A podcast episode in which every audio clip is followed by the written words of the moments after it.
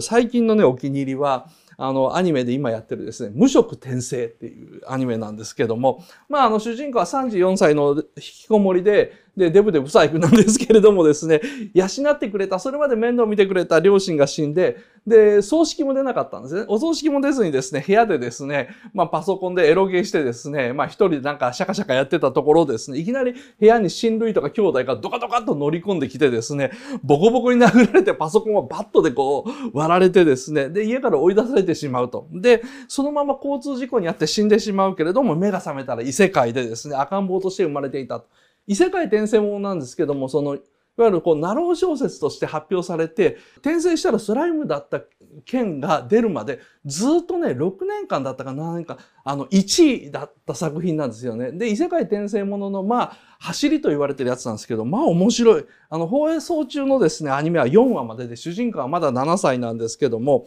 まあ、あの、これ僕、アニメで初めて知ったんですよ。もう本当に、あの、オタクとして申し訳ないんですけど。で、あまりに、え、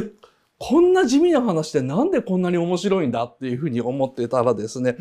そこから漫画出てると読んでみて、で、次に原作小説出てるんで原作小説も読んでみたんですけども、かなり面白いです。あの、心がね、こんな動く、感動して面白いっていうのはね、ビルディングスロマンだからだと思うんですね。で、ビルディングスロマンっていうのは、あの、ウィキペディアの定義によると、教養小説、ドイツ語。主人公が様々な体験を通して内面的に成長していく過程を描く小説のことですね。自己形成小説、成長小説とも訳される。教養小説の成立の背景にはドイツ市民社会の成立と啓蒙主義の浸透の過程でギリシャ思想を摂取したことによって人間形成の概念が広まったことがあるっていうふうにウィキには書いてます。どういうことかっていうと、その、それまで人間の規範というのはキリスト教しかなかった時代というのがドイツ長かったんですね。まあ、アルプスの少女ハイジの原作にあるですね、えー、ドイツのですね、村とかですね、あとあのフランクフルトのあのですね、都市部でも人々が何を死んでいいのかわかんない揺らいでるところにですね、ハイジという女の子がやってきて、アニメとは違って原作ではハイジは実に美しい声で聖書を読むのが得意な少女っていう設定なんですね。で、その聖書を読むのを聞くことによって村の人も町の人もみんな心が現れて、やがてドイツの健全なドイツを立ち、あの、なんだろうな、立ち直らせていくっていうですね、ちょっとそれ本当にハイジですか？みたいなのが、これが高畑勲がうまくドイキリスト教を抜いたのがですね、あの、今僕らが知ってるアルプスと少女ハイジなんですけど、その時代の話なんですよね。だから、そのキリスト教なしでどうやってドイツを立たなせばいいかわかんないと言われた時代に、啓蒙時代にですね、ビルドゥングスローマンというのが誕生したと。で、あのね、その無色転生のですね、漫画、面白いんですけども、大体ね、面白い漫画っていうのは90%が今言ったビルドゥングスロマン、成長小説の要素あるんですよ。で、無色と転生はその中でもですね、主人公の内面がすごいわかりやすい独り言でできていて、まあもともとはナロン小説だから当たり前ですよね。で、周りのキャラもですね、ステレオタイプなんだけど、ステレオタイプに少しずつひねりが加えられてるからですね、わかりやすいんですよね。なんかものすごく読みやすい。だから、このわかりやすい文体の代わりに、じゃあ、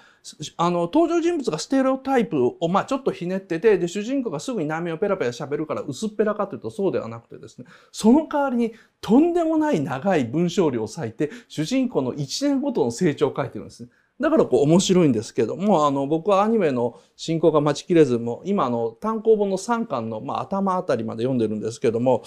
アニメね、でもうまいです。アニメの演出すごくうまい。あの、原作のですね、多すぎるエピソードを思い切って削ってですね、絵でわかる要素だけでですね、説明してるんですね。だから、セリフに頼らずですね、そのモンタージュというですね、映像表現とセリフとのちょっとギャップで見せてるところがあって、例えばあの、アニメの最新の第4話ですね、緊急家族会議って会があるんですけども、その時はそのメイドのリーリ、リーリアっていうメイドの女の子のですね、何を考えているのかっていうのがセリフで話されてる部分、モノローグで話されてる部分と、で、リーリアの階層の映像で描いている部分にほんのちょっとした差があるんですね。この差で、その、その差とかズレを見せることで、その時主人公のお父さんがどう思って、リーリアが何を思っていたのかっていうのがですね、本当は何があったのかっていうのを、まあ、まるでその、芥川龍之介のですね、藪の中のように、多方向から光を照らすことで描くことに成功してると。割とね、あの、映画的な演出やってます、テレビアニメなのに。ちょっとびっくりしました。